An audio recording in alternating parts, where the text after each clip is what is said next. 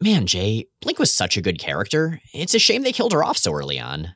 Blink's not dead, Miles. Well, right, but that's the Blink from another universe, you know? The, the one who was leading the Exiles. Well, right. The Blink who was leading the Exiles is from Earth 295, but I'm still talking about the one from 616. Nah, dude, that one definitely died. In X Men 37, it's right here in my notes. She got shredded by her own powers and then kind of blinked out of existence. Or maybe she spent years in a half corporeal state between dimensions until Selene realized what was going on and rescued her. Wait, Selene? The immortal death cult Selene who created a fake Roman colony in the Amazon rainforest Selene? Black Queen of the Hellfire Club Selene?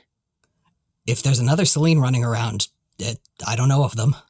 Why would Selene rescue Blink? That's easy. She wanted Blink to work for her.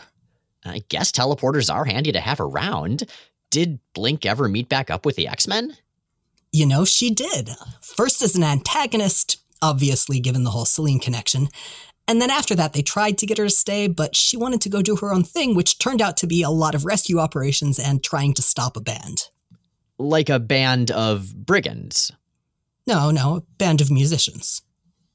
Were they bad musicians? I'm not really sure. Anyway, the relevant part is that their shows were causing massive natural disasters. Why would a band want to cause natural disasters? I mean, it wasn't really their fault. They were being semi mind controlled. By a telepath? By the living sentient black box of an interdimensional alien spaceship. What?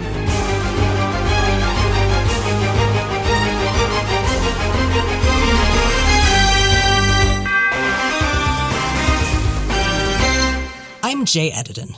And I'm Miles Stokes. And we are here to explain the X Men. Because it's about time someone did. Welcome to episode 271 of Jay and Miles Explain the X Men, where we walk you through the ins, the outs, and the retcons of comics' greatest superhero soap opera. And welcome back to us. We're both recording at the same time.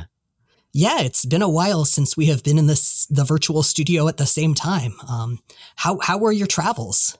Uh, they were pretty good. New York Comic Con was a lot of work, but also a lot of fun. And I got to meet and re meet a number of listeners, and that was really cool. And then I visited my family in Florida, and it was great to see them. And I went to Wizarding World and totally dorked out for a day. So, all told, pretty good. What about you, Jay? You were on like the other side of the world. I was. I was in Prague for a week, which was pretty amazing.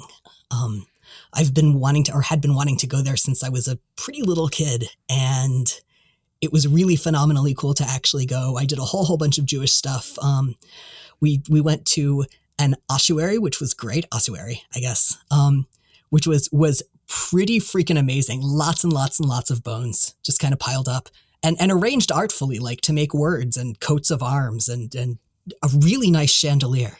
So now I'm just uh, thinking of a version of Magneto who instead is like calcium based, and in X Men number one made the threat to the world uh, in cursive in the sky out of like bone dust instead of iron dust.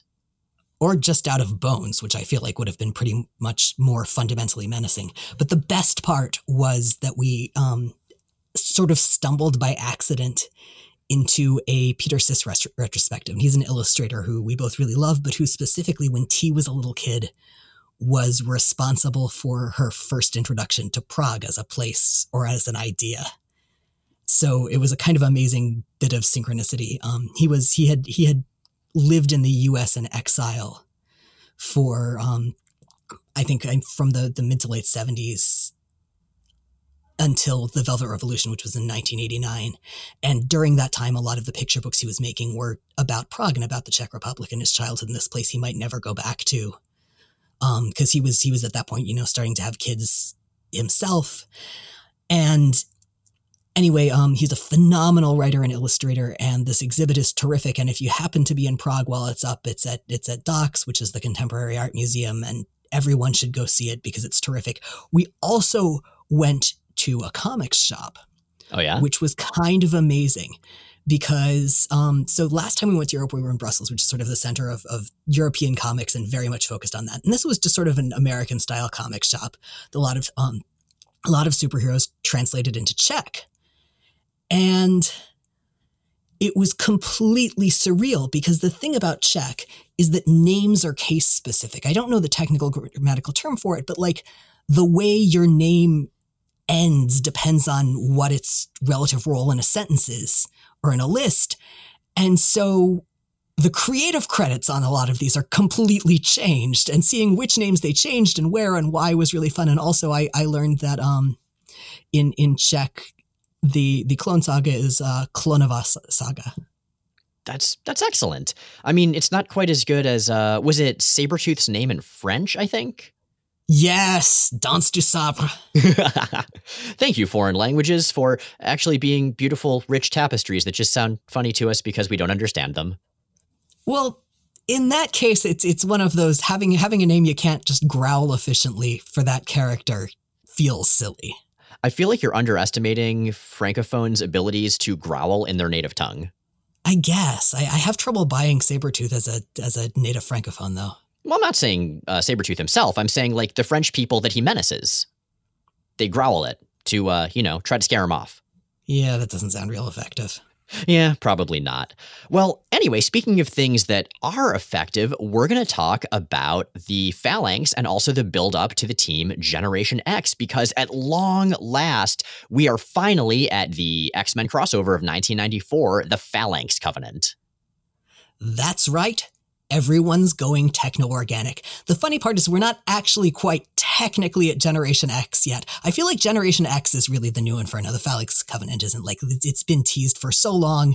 We're finally not quite actually there. We're, we're going to get to the next month teaser in the Phalanx Covenant crossover, but we're not actually going to get to the title proper. We're so close, though. We're so close. So Let's talk a little bit about the way the Phalanx Covenant works. Now, we've seen a number of different types of crossovers, and the Phalanx Covenant is kind of like some of the early X Men crossovers, which is to say, it's multiple parallel stories that are related but don't directly interact a whole lot which works very, very well for our purposes because we can neatly divide them up into episodes. Exactly. So, this episode is going to be about Generation Next, which is the chapter of the Phalanx Covenant in Uncanny X Men and X Men, the core X Men books. It's also the section of the Phalanx Covenant that most directly leads into Generation X, unsurprisingly, based on its title. And it's got the same title as Generation Next, The Age of Apocalypse, Generation X, Redo. It's it's a whole thing. We'll get there. The second chapter is Life Signs, which is X Factor, X Force, and Excalibur, the team spin-offs. And the third is Final Sanction, Wolverine and Cable, the solo books. So it's kind of fun how it's divided, uh, not just in terms of what characters are in it, but like by the type of book that participates in each section of the crossover? I think that's a really good way to do it if you're going to do something like this. To have those more sort of organic pairings, the things that work better structurally with each title, and not really have to force everything into one big contiguous storyline. Yeah. Now, that said, some of the storylines work better than others. Uh, personally, I would rank them Final Sanction best, Generation Next second best, and Life Signs definitely in uh, position number three. But uh, I feel like that's a good way to, to do this. You know, we start with the middle ground, we end with the best, and we just deal with Life Signs in the middle. You know, sometimes you just gotta grit your teeth and get through some Excalibur. sometimes, especially in 1994. Remember when it was the best book? I know, I know. And now X Force is the best book. Although, come to think of it, X Force is in Life Signs also. I, I gotta say, X Men and Uncanny X Men are, are putting in a really good showing right now. They really are. It's true. Speaking of putting in a good showing, there's my segue. These issues and every issue in the Phalanx Covenant had gimmick covers. They were wraparound covers, they were cardstock covers, they were expensive covers, and the special unique bit for the Phalanx Covenant was sort of a techno organic, shiny, mechanical looking strip on the right side, overlaid with one of the characters who was directly involved in the story it looks really cool, and some of the covers have truly amazing art as well. We'll make sure we put at least one of those into the visual companion. I think that you like this cover gimmick better than I do. I think part of it is just I was buying these issues as they came out, and I was just fervently obsessed with X Men stuff at the time. I mean, the cartoon was still going on. I was buying every X Men book that came out. It was what I talked to my friends about all the time. Like, this was kind of the height of my X Men fandom when I was young. One thing I do really like about, well, not necessarily the gimmick covers, but some choices here, is that while each book retains its artist, retains its title, retains its logo treatment, it's very clear, even if you're not looking at the cover subtitles, that these are parts of the same story and the same crossover. Having that clearly connected design while retaining the individual flavors of the books, I think is what crossover covers should be shooting for. Yeah, and honestly, a lot of recent crossovers have been pretty good about that too, like in the modern Marvel universe. So, this chapter, Generation Next, like we've mentioned, it leads directly into Generation X. And we'll see some interesting things about that, namely that the X Men aren't really in it. It's basically Banshee and the White Queen, who are going to be the teachers in Generation X, Jubilee, who's going to be a member of it, and Sabretooth, because I don't know, why not? The X line just freaking loved Sabretooth at this point. Why? I mean, he was very violent. The 90s were, well, I'm not sure that they were very violent, but they really liked violence in their media. Yeah, but they already had Wolverine everywhere. Yeah, but he wasn't in the X books, so there you go. Although I guess he was in this crossover in his own book. Yeah. Man, this is ridiculous. It totally is. And speaking of ridiculousness, let's talk backstory. Let's talk previously on X Men. Now, the X Men have some rogues in the house. Not Rogue, although she's there too sometimes, although she's not actually there during these issues but she technically lives there. Anyway, the point is Sabretooth was captured a while back and he has been imprisoned in the X Mansion with explosive soft paws and, and a muzzle, and Professor X is trying to reform him. It's not going very well. Emma Frost, the White Queen, had been comatose in the X Men's basement ever since the Sentinel attack that killed her students, the Hellions. She just woke up and promptly possessed Iceman so she could go find her kids, and ended up instead finding out about their deaths. It was a really cool issue. Speaking of kids, we recently met Cannonball's sister, Paige Guthrie, over in X Force. She has currently ambiguous mutant shapeshifting powers and is all about learning to control those powers and becoming a hero like her brother. We like Paige. Paige is great. Yeah, Paige is a good kid. Now, Sabretooth and the White Queen aren't the only villains currently within the Xavier School. There's someone else infiltrating it, and that is the Phalanx. Let's talk phalanx. The phalanx are a techno organic hive mind composed mostly of anti mutant jerks who have upgraded themselves using the remains of sadly deceased best robot teenager Warlock. They've also absorbed a whole, whole lot of other people, getting their knowledge with them. Now, at the center of the, the phalanx group are Stephen Lang, whom you might remember from the original Phoenix saga, or actually the, the events leading up to it, and Cameron Hodge, the OG X Factor villain. Also in the Phalanx is recreated sort of Doug Ramsey, Douglock. We've been talking a lot about him in our Excalibur episodes. You know, you're not quite right there. He was in the Phalanx, but he has since been entirely separated from them and is now sort of trying to figure out exactly who he is and where he fits into the larger superhero world. And we'll talk more about him in Life Signs. But what are the Phalanx's plans? Well, we have three episodes to tell you about exactly that. I want to step aside for a moment and fast forward to the future, where the Phalanx have played a significant role in some recent books. Now, whether or not we end up talking about those in context of the Phalanx Covenant, I'm not sure, but we will not be covering the Hickman run at all or spoiling recent books in our central coverage, those three episodes where we're talking about the Phalanx Covenant. Whether we do something on the side or extra, we're still figuring out, but we're just not going to go there for now. So please take it as read that we're looking at these within their context of 1994 and there have been developments since. Yeah, I mean, we'll talk about some of the less recent, but more recent in the story developments, but for the most part, the Phalanx Covenant. So let's dive into Uncanny X Men number 316 Encounter. This is written by Scott Lobdell, penciled by Joe Madureira, inked by Terry Austin and Dan Green, and colored by Steve Buccellato. So yeah, Joe Madureira, he's back. We saw a little bit of him recently in Uncanny, and he's going to be the regular penciler starting here for a few years with, you know, a bunch of fill-ins, but still.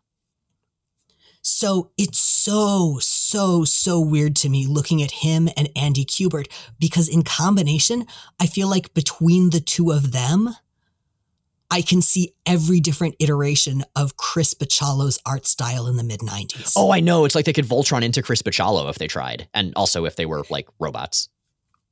But like he leans more in one direction sometimes than the other other times. Like on, on the X books, he's much, much, or, or X Men, he's much, much more Joe Mad. You know, Generation X is much more Andy Kubert inflected. Yeah, that's a really good point, actually. And I'm sure, as always, inkers also factor into that. But yeah. And I mean, Bachalo is, of course, an iconic artist in his own right. But honestly, that's part of why it's really neat seeing the anti- some of the antecedents that those signature styles came out of. Totally. So, we have a couple of plot lines here. We have some stuff going on with the next generation of mutants, and then we have what Sexy Banshee is up to, what he's doing sexily. Let's talk about some of those kids, though. Let's go to Monaco. I, I feel like we need to address the sexy Banshee thing that you just said. What's happening here? Banshee's always sexy, and in this arc, he takes his shirt off at least once, and his abs are astonishing, and I can't get them out of my head. He has great hair too. Great hair and sideburns. I'm just saying, Banshee's a sexy yeah. dude. In fact, I would say I hope I look that good when I get that old, but I think I'm probably now older than even Banshee's supposed to be in this era. I don't know. They keep calling him old, but then again, X Men. I'm, I'm, I'm now, I'm now, I'm thinking about um, Final Fantasy VIII and like all of all of the ancient characters who've who've aged out of the military school because they're like 19. Oh God, I know. I feel very old playing those games these days. Anyway, right. let's go to Monaco. So in Monaco, a silent young dark-skinned woman is getting talked at by her guardian, a woman named Gail, who's fucking awesome. Gail's this large, middle-aged former MI6 badass. And they're in the back of a limo as Gail sort of plot explains the deal with this young woman. This is Monet. Croix, and Monet has been unresponsive for months, ever since what happened to her brother and the twins. And that's not explained. Um, obviously, that's going to be a big deal later. If you've read Gen X, you know why. It is horrifically complicated and it involves multiple body swaps. Oh, X Men. So Gail wants to send Monet to Professor Xavier for help, but while that will ultimately kind of happen, she doesn't have time. So, going back to what happened, quick question. Is this monet at this point or is this the the twins in her body? Technically it's her twin siblings in her body and monet herself is not around but like this monet has a pretty similar personality to real monet so you can kind of not worry about it. Okay. Yeah pretty much that so the phalanx show up and attack the limo. And even though Gail has a truly badass last stand, I love this character who appears for like six panels. The phalanx kill everybody and teleport the still unresponsive Monet away using this really cool effect where they sort of wrap their techno organic mesh around a person into this sort of oval Christmas ornament looking thing and then just sort of plip out of existence. Yeah, so that's not great. Nope, but we'll come back to her. In the meantime, let's talk Sexy Banshee. Sexy Banshee is watching over a raging and restrained Emma Frost, and I love the way Joe Madureira draws, especially Banshee. He's sort of a 30 something hunk in this story. Like, I think I mentioned earlier, he changes shirts later, and he has abs for days, and his hair's all floopy, the way that only Joe Madureira can draw floopy hair, and his sideburns are great. I I really enjoy this sort of, in some ways, rehabilitation of Banshee. Banshee's always been kind of the most boring of the all new, all different X Men in most people's perceptions. I, I love him myself, but they're really portraying him as a leading man here. And part of that seems to mean portraying him as very like uh, traditionally handsome and vital and energetic. See, what I love is that nothing about him has really changed. It's just that his primary secondary power of being the adult in the room has suddenly become plot relevant. Oh, I know. And that's part of why Banshee's so, so good in this era. Like, honestly, this is the best Banshee era that we're coming into. And since he's the main character of this story, like, that is one of the things I like most about this story. I, I feel so bad for him though, because along with the whole adult in the room power, you kind of feel like every single line of his dialogue should be please don't make it any weirder than it already is. right? Oh man. Well, and speaking of people who do make it weird, like I said, Emma Frost. And Emma's drawn very sexily as well because Joe Madureira, I don't think, knows how to draw women not sexy. But what I want to talk about is their clothing because Banshee is in this very textured, very three dimensional, realistic looking clothing. And Emma's just in this green bodysuit that basically looks like it was painted on. It's very 90s. It's not my favorite thing, but there it is. Emma is in whatever the Xavier School sickbay clothing is. Apparently, in in their medical ward, they dress people in hyper sexy footy pajamas. I mean, I guess the alternative is being in one of those robes that's open in the back and so your butt's always hanging out. So, eh, either way. I just don't understand why there have to be boob socks.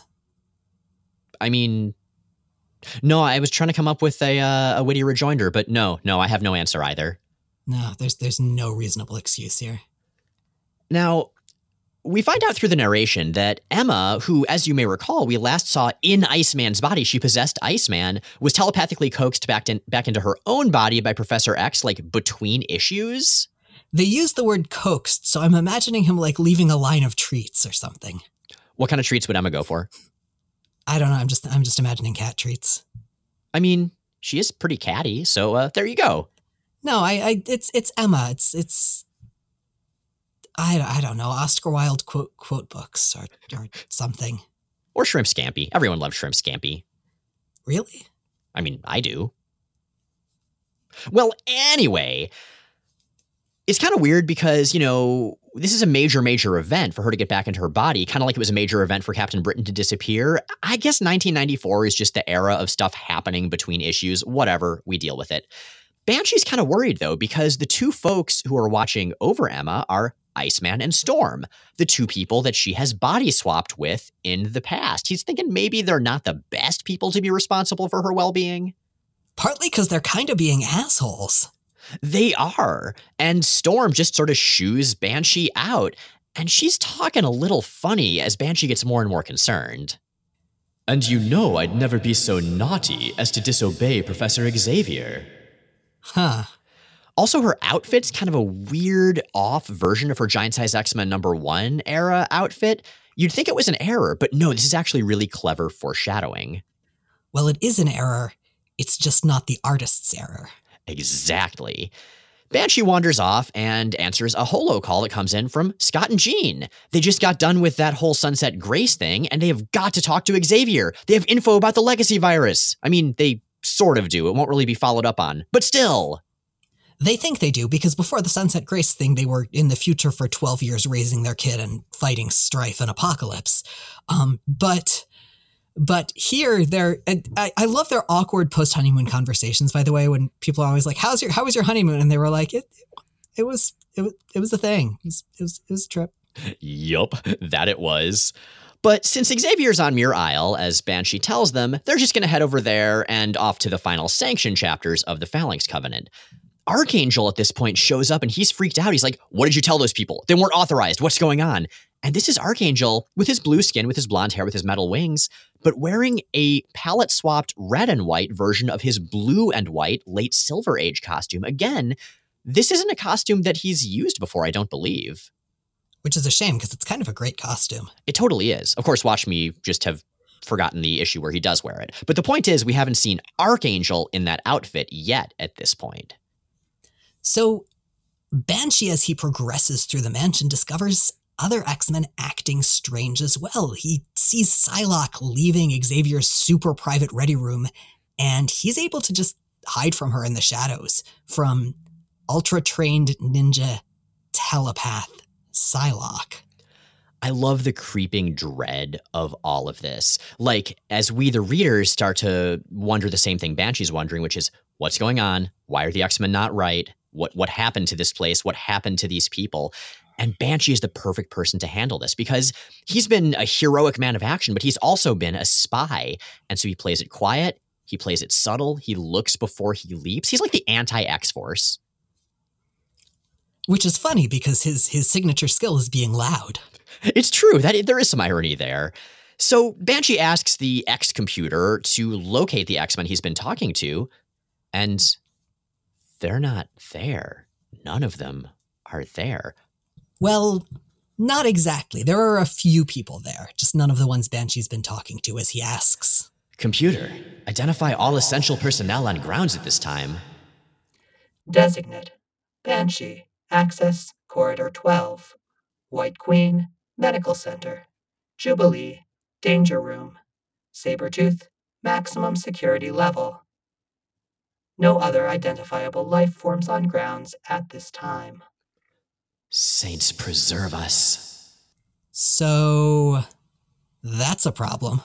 So there was this episode of Tiny Toon Adventures, speaking of the 90s, back in probably around the time this came out. It was a, I think it was maybe a Halloween episode, but Buster Bunny wakes up and he goes to see all of his friends, and it turns out they're all secretly monsters, and he can't find any of his friends who are actually real people, actually the people he remembers. He's alone in the world with these monsters wearing the faces of his friends, and I had nightmares about it for years, and it's kind of the same thing going on here, except with a screaming Irishman instead of a little blue bunny. Yeah, academic difference. But it's it's legitimately effective. Like this is my favorite part of Generation Next. It's the early horror story of it all. Yeah, this is a classic horror gimmick, but it's one that really never stops being effective. So Banshee, after sexily taking off his shirt, like seriously, he is so cut. I don't care how old or young he is, god damn. He suits up in his classic green and yellow costume and goes to find Sabretooth and Sabretooth's being guarded. Right. Sabretooth is being guarded by Rogue, who won't let Banshee in. Evening, Banshee. Sugar. There's this impassive expression on her face, and the sugar is like an afterthought. It's so creepy. Yeah, it's like she read the Rogue style guide and is just kind of going by the book. So Banshee says, All right, now it's man of action time. And Sonic screams her into shards of circuitry. That's right, Rogue is a member of the Phalanx. Now, this is a really good strategy. In general, when you suspect that the X Men are intruders and you want to catch one off guard and take them out, go for the one pretending to be Rogue, because if it is actually Rogue, you probably won't seriously harm her. It's pretty awesome. Banshee's so smart. He's so smart and competent, and I. This is just my Banshee crush episode, and I am utterly unashamed. As you should be. He's great. So he and Sabretooth ambush the fake X Men as the fake X Men, the Phalanx, are trying to transmit the X Mansion's data to the Phalanx hive mind. The hive mind wants to learn how to absorb mutants into itself, which it currently can't. It can only absorb humans. Now, teaming up with Sabretooth is a risky move, and it's it's one we've seen the X-Men perform before fairly recently, and Sabretooth predictably turned on them. He hasn't at this point. Now, Sabretooth obviously recognized that Rogue wasn't Rogue. He's got, you know, the Sabretooth sense of smell. And for now, he's willing to work with Banshee until they figure out what's going on. So they free Emma and Jubilee, the other two non phalanx in the entire X Mansion, while they're at it. And I love this mismatched motley crew that are the main characters of this part of Generation Next. Yeah. I love that we're we're getting what's going to be the central adult dynamic of Generation X in this story. We're we're seeing Banshee and the White Queen's rapport really established beyond beyond the sort of seeds we saw planted in in the issue where where Emma possessed Iceman.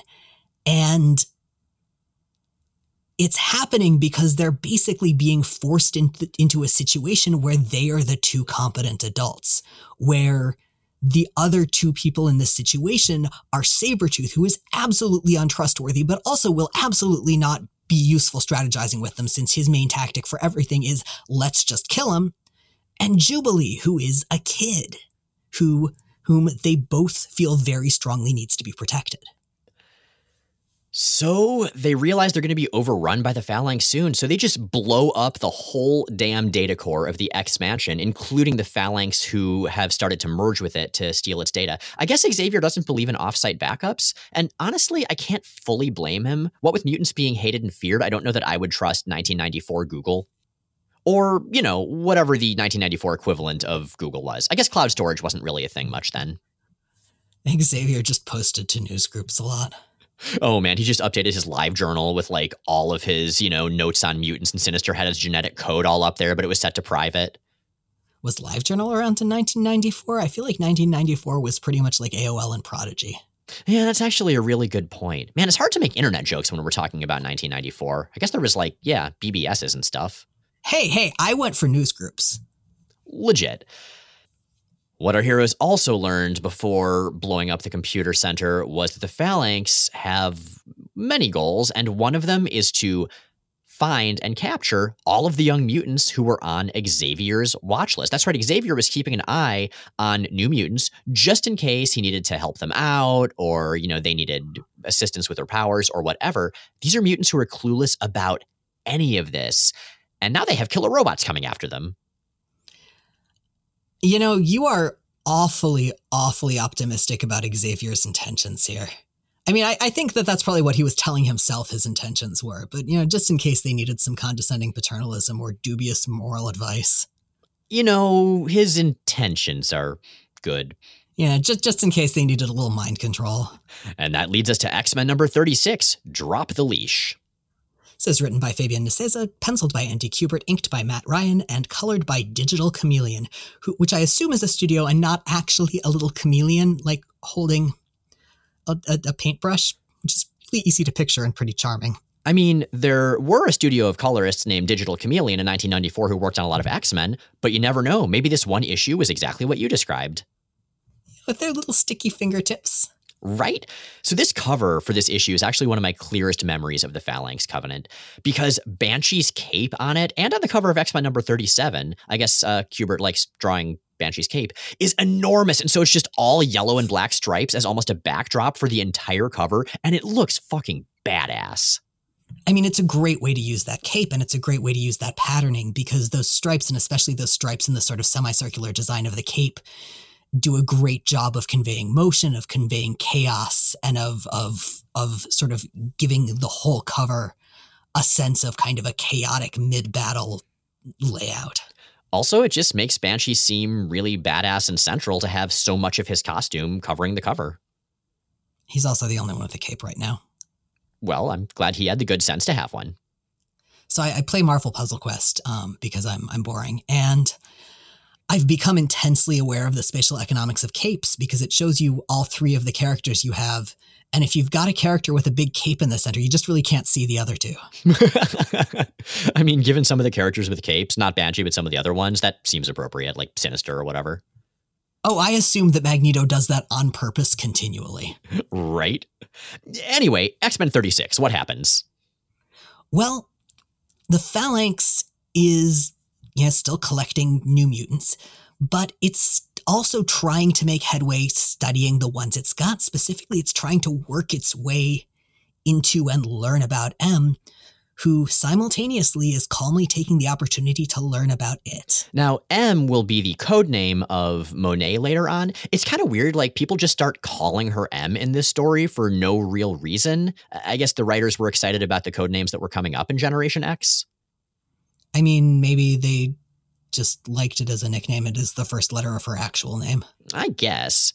But yeah, the phalanx still can't absorb mutants. That's why they want these kids. They figure they can do all sorts of evil experiments on the kids to figure out how to do it before trying to absorb the mutants they really care about, the X Men. We find this out via Monet's perspective, but we also find it out because we see a conversation between the two intelligences who are currently at the center of the phalanx. That's Cameron Hodge and Steven Lang.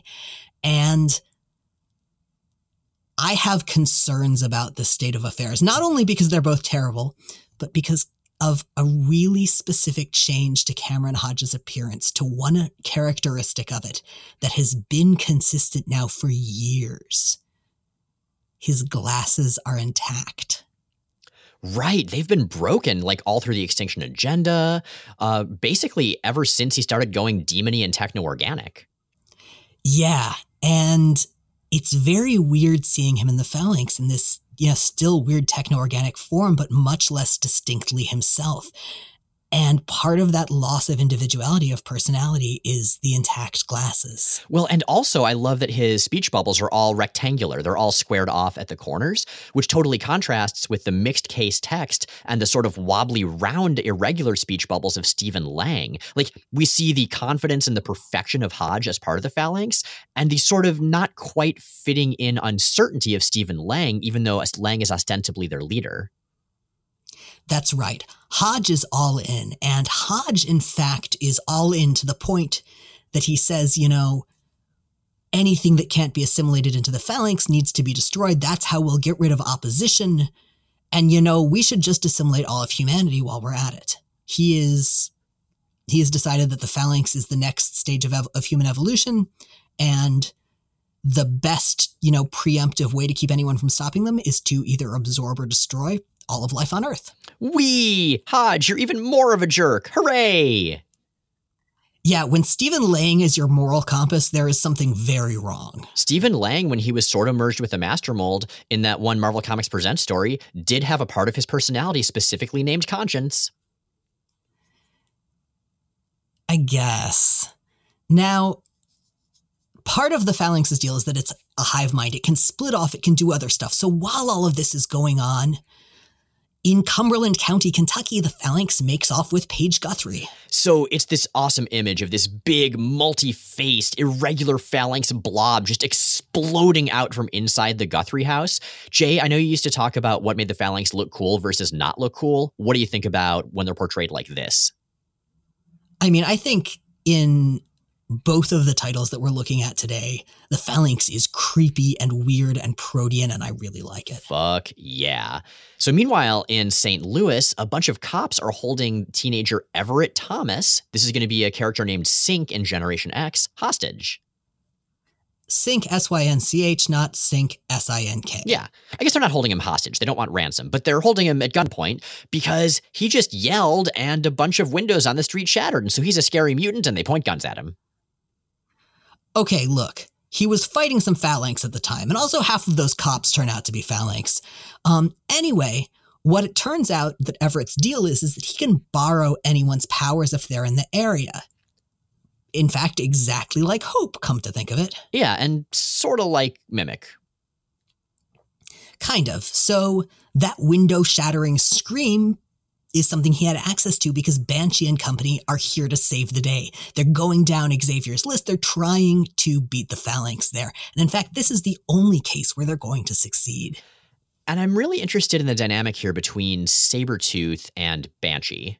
Yeah, Banshee is really letting go when it comes to fighting the Phalanx. He is enthusiastically blowing them up. He's using his powers in ways and at a level that he's never aimed at at you know sentient opponents and Sabretooth is impressed. It was just interesting to see a darker side of you, Irish. A little bit of me. Aye, not as much as you'd like to see, boyo, perhaps, but more than enough for me, I assure you. Now, the other pair of characters, Jubilee and Emma Frost, are, are off doing doing other stuff, and, and Jubilee is not starting to respect Emma, or vice versa, particularly. Also, Jubilee has begun to call humans straight genes. Huh, that's uh, that's interesting. I just got some straight cut jeans myself, but I don't think she meant those. So the phalanx we find are after Jubilee, not because she's one of the people opposing them, but because she's actually on their list. She's one of the next generation of mutants, which makes sense. So I love how Emma takes them out here. Because remember, when Emma possessed Iceman, one of the things she did was use his powers in ways that he had never considered. And with a degree of flexibility and and alacrity that he'd he'd really never managed. And here she's basically indirectly doing the same thing with Jubilees. She connects Everett and Jubilee telepathically, and she has Everett use Jubilee's powers to blow up the phalanx because he is not subject to Jubilee's self imposed limitations. Yeah, we saw Jubilee just detonate this gigantic house back, way back in Acts of Vengeance when Psylocke had her body swap nonsense that was going on.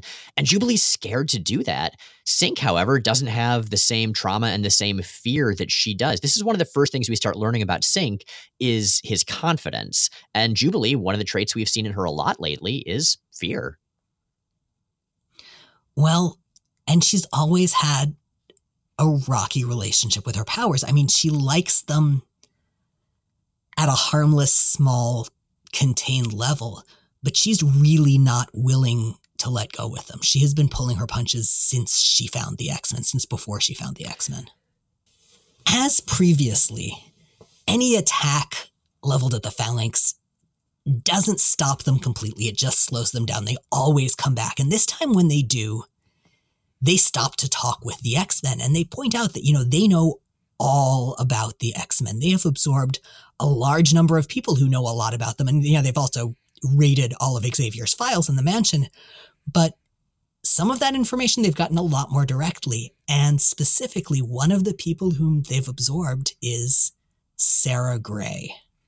Jean Grey's sister, just like they absorbed Candy Southern, Angel's dead ex girlfriend, a number of issues ago in Uncanny.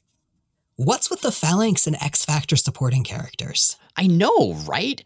Now, Sara Grey went missing a long time ago, way back in 1987 in X Factor number 12, when the right blew up her house, Cameron Hodges' organization. We finally find out where she is, which is dead and absorbed by the Phalanx. Remember when she was one of the candidates to be the fifth member of X Factor that Chris Claremont proposed? Like, she was going to be really, really significant, and this is how her story ends.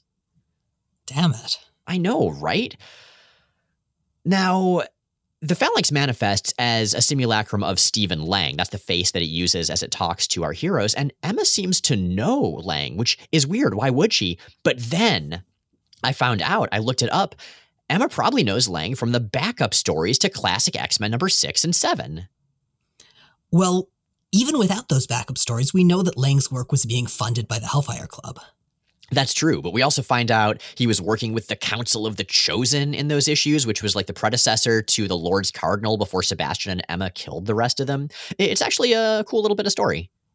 While Emma and Jubilee and Banshee are being horrified by the revelations of, of who's in the, the phalanx, and Everett is just kind of baffled because he doesn't know any of these people.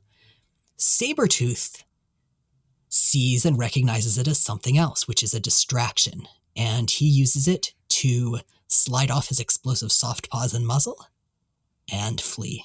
Oh, that's no good. Well, let's run away from that into Uncanny X Men number 317. Enter freely and of your own will. Written by Scott Lobdell, penciled by Joe Madureira, inked by Dan Green, and colored by Steve Buccellato. And once again, let's see what the kids are up to first. I like the kids. Well, first of all, I feel cheated that there aren't any vampires in this story. I know, but I generally feel cheated by that. All right. So, okay. So the Phalanx has dressed the kids it's kidnapped in these skin tight bodysuits, but I really question why it decided that teenagers needed boob windows. Yeah, just the female characters have these cut out rectangles over the tops of their breasts. Like, if there was a purpose for it, you'd think the male characters would have the same, but uh, no. The female characters have thigh cutouts too, and it's not cool. Now, we mentioned characters plural, so who's there with Paige? Well, aside from Paige, we have some new characters. We have Angelo Espinosa, a cynical Latino kid with gray, stretchy skin. In fact, Paige managed to mistake Angelo for a blanket when she first came to. That's awkward. We have Clarice Ferguson, a scared purple girl with facial tattoos. Or at least facial markings. We have Monet St. Croix, you know, the one we met earlier. She's still silent, but currently she's ripping off bits of her techno organic suit thing and playing with them, which is kind of weird. Now, there's one more character here. I, I guess Clarice and Angelo are new. Who's the other new guy? It's Gregor somebody. He's a beefy, gee golly whiz, teenage blonde Superman type, and he's immediately very annoying. Like, I approve of earnestness, but this guy takes it too far. Now, I gotta say, even the first time I read this, I pegged this guy as a ringer immediately, and he is. He is the phalanx trying to infiltrate their group, and I'm I'm very satisfied with with like much younger me's instincts there. Yeah, it's uh, and, and you're totally right. The the heroes don't find out immediately, but they will shortly. And I love Paige here. She immediately goes into leadership mode. She's comforting Clarice. She's planning. Like she doesn't know what the hell's going on, but she wants to fix it anyway. And this is Paige. She just jumps right in. She is all enthusiasm and effort. Now, she is also unfortunately once again subject to some of the worst art decisions in this arc because Paige has been infected by the phalanx, and somehow this infection is spreading from the crotch out. There, there are so many jokes to make, but but I I feel like we shouldn't make no, them. No, it's, Paige is very young. We try not to sexualize her. Damn it, Joe Mad! Why did you do that? But like it's it's. I mean, I get why in that it's like central, but no, no. Well, this time, the aforementioned cynical Angelo, the guy with the stretchy skin, is the one to give a pep talk just as Paige is starting to despair. Enough, Chica. You were right to believe there must be a way out. We can overcome this. Why the sudden change in attitude? Just because I'm oppressively negative doesn't mean I'm not smart enough to hope. Yay, I like Angelo. A beardy phalanx dude, though, takes this as his cue to burst into the room, complete with a bunch of screaming faces grafted into his chest. This is Harvest, a new face of the phalanx, of this collective intelligence. We actually saw a beardy dude go into a clearly labeled phalanx van in, in Uncanny X Men number 308. I don't think we mentioned, but yeah, it's this guy. He voluntarily joined the phalanx, and now he's scary. Yeah, this was a human who wanted to save the world from mutants, but since his transformation, his goals have simplified. Now he just wants to eliminate organic life, either by killing it or by absorbing it into the phalanx. He's a simple guy with simple needs. And Clarice, she's been scared this whole time. That's the purple girl. And her fear turns to anger. She uses her powers. She blinks the guy, and it is such a cool effect. It's like he's sliced into these irregular bits that are briefly misaligned before going back together. It's like when a samurai does the single stroke and then their opponent falls into two pieces, but like all over her target's body. It's it's badass yeah, it's it's teleportation, but you get the impression that it's a very Star Trek style teleportation where whatever she's teleporting breaks down and rematerializes, or something like that. Um, its full effects are never quite played out. We know Clarice is scared of her powers. We know she can't entirely control them. We're going to see her teleport something more effectively later on, but in general, she's she's not confident in her powers and she's not really capable of using them without killing whatever she's trying to teleport. Something else I want to note about Clarice is the lettering attached to her. She doesn't have her own font or balloon style, but she talks very quietly, and her lettering is very small within very large balloons, and that's significant because when she talks at normal volume, when she raises her voice, it really stands out. Yeah, yeah. Clarice is a fascinating character. And of course, she's going to be Blink in the Age of Apocalypse, a, an incredibly popular, incredibly significant character. And her origins, you really see just how fascinating she is immediately.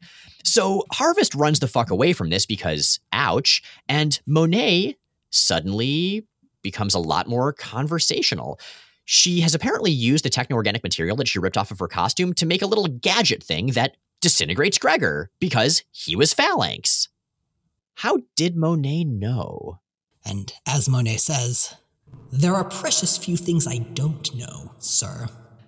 So Gregor's gone, and that's probably for the best. Apparently, why he was talking all dorky like is because the phalanx aren't good at figuring out like modern stuff about people. I don't know, it's weird. I love this because Gregor seems dorky and old fashioned, but he also very specifically reads like a Stan Lee teen. He is the kid being written to talk like kids talk by a grown up who does not know how kids talk. That's a really good point, actually. And that's what tipped Monet off that there was something wrong with him. So Monet punches a hole in the wall because she has all sorts of different powers, and they head off. But Paige is super messed up by the virus and says, No, leave me behind, I'll just slow you down. And Monet says, No, she's willing to take the risk for now. I love their dynamic. It's like Paige's effort and passion versus the cold perfection of Monet. And that dynamic is going to stay really interesting um, as they go forward, really over the years. Now, that's what the kids are up to. What's Sexy Banshee doing? Well, Sexy Banshee has been traveling with Emma, Sabretooth, and Jubilee, following the psychic signal that they got through the phalanx to the kids. But the signal's gone dead, so they stop at Frost Enterprises, Emma's company. Well, they stop at her San Francisco safe house. Um, and with with a clue in, in, in the book and, and, and with some math, I was able to deter- determine that her very well appointed safe house uh, cost a minimum of 3.936 billion US dollars. Now that's 1994 dollars. In 2019 currency, that's going to be the equivalent to about 6.8 billion or 1 16th of a Jeff Bezos. The reason I was able to work this out is that it, the book states that that her her um, her house, her her facilities, and specifically her security cost roughly half of the GNP of Paraguay. Now, the reason I said a minimum of 3.938 billion for that is that I was only able to find Paraguay's GDP for 1994. Its GNP was presumably at least somewhat higher. The more you know. So Emma's place is ridiculously impressive, and Banshee's distrustful of Emma, and she's uh, angry at him for even suggesting she would betray them. And I love their banter. It's not even banter so much. Their dynamic as it evolves is is interesting and fun. They don't trust each other, but they do trust each other's competence remarkably well, even if they question each other's motives. As Banshee says, Now tell us what you hope to accomplish by bringing us here, if and you're through trying to impress us. I have a whole list of things I can do to impress you, Mr. Cassidy, but there are children present. So instead, I'll psionically command the computer to bring up this and it's secret schematics of S.H.I.E.L.D.'s nearest safe house, which they break into with a brief detour to whammy out the guards that see through their psychic invisibility because they have wet footprints. Man, I do not buy that Emma would not think to cover that up, but, you know, whatever. She was in a coma for a real long time. And with that information, they mosey on to X Men number 37, The Currents Shift. This is again um, written by Fabian Nicieza, penciled by Andy Kubert, inked now by Matt Ryan and Mike Sellers, and covered by Kevin Somers, who may or may not be a chameleon. What's going on here on the ship with the kids? Yeah, so the kids are on a ship. They they've broken out of the phalanx and they've determined that the phalanx are are out at sea. So they don't really have any escape. Blink is able to use her powers to briefly disrupt it, and Monet punches it to bits. I love Monet because so Monet is extremely multi talented. She is telepathic. I don't think she's telekinetic at this point, although I might be mistaken. She can fly and she's got super strength and near invulnerability. Yeah, I mean, I think the the premise that I was introduced to Monet with is that she's perfect yeah, she's also absolutely brilliant. I'm not sure if that's part of her power set or just sort of there, you know, as it is with with for, for instance Beast. So the phalanx they've been fighting is part of Harvest, the beardy phalanx dude that went after them earlier. He's cut off from the hive mind for some reason. We'll find out why in the other chapters of the Phalanx Covenant, but he still absorbed all life on the ship except for them. But that's okay because the cavalry is here. Paige has been saying, Well, I know the X Men. The X Men are going to come save us. It's going to be okay. Sure enough, they're rescued, but not by the X Men. They are there most immediately rescued by by Sabretooth, who is is the one who gets to them while Banshee and Synch are, are still snorkeling in. Emma and Jubilee are sneaking in elsewhere and have a conversation that I kind of want to go aside to just because it's a very, very good, again, foreshadowing of Generation X. Yeah, the transformation of Emma's character here is very well done. And, you know, you sort of have to ignore some of the truly horrifying shit she's done before, but for the sake of a good story and some good dialogue, let's go with it. Right. Um, Jubilee, you know, they're, they're talking about Jubilee's powers, that Jubilee is scared to use them, and that she hasn't had a lot of training. And Emma is surprisingly comforting. It's perfectly understandable for you to be a little afraid, Jubilation your potential is rather formidable.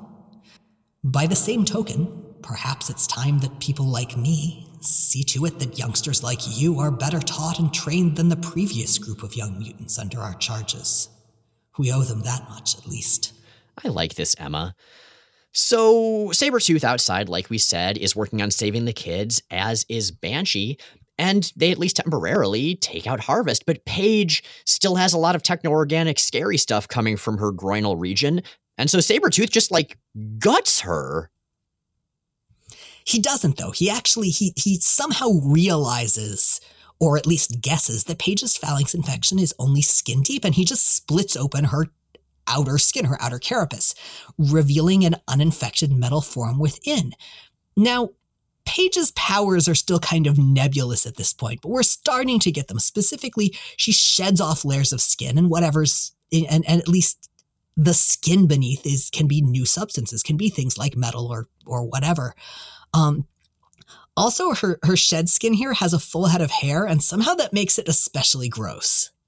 I really like that Paige's powers are gross. Like, honestly, a lot of Generation X's powers are gross, and that's cool. We'd see Grant Morrison and Frank Quitely explore that years later in New X Men, but this is kind of where it starts, and I like it. A detail that I love that comes up um, in the actual Generation X series is that she's really bad about just leaving her shed skins around. Right, and they don't dissolve like Spider Man's spent webbing. Nope, there's there's just you know a skin over there in the corner, like like a, a lizard shed it, only it's a human and there's a full head of hair. I bet Locks of Love loves her. Oh, God, they totally would, yeah. But anyway, Harvest, you know, they defeated him. Well, he's phalanx, so he comes back again. And Sabretooth and Banshee decide that they're going to hold him off so the rest can escape. But Blink, who's been the most scared of any of the characters, the most hesitant to act, makes a decision. Ma'am, Harvest can't be stopped, can it? I mean, even if we do get away today, it'll keep coming after us, won't it? It will. We're simply delaying the inevitable. Then it has to be stopped, right? I mean, right now, doesn't it? And stop Harvest. Blink does. And this, incidentally, is, is the point as she resolves to do this that her lettering goes full normal size, that she she makes that decision and, and that that has that resolve.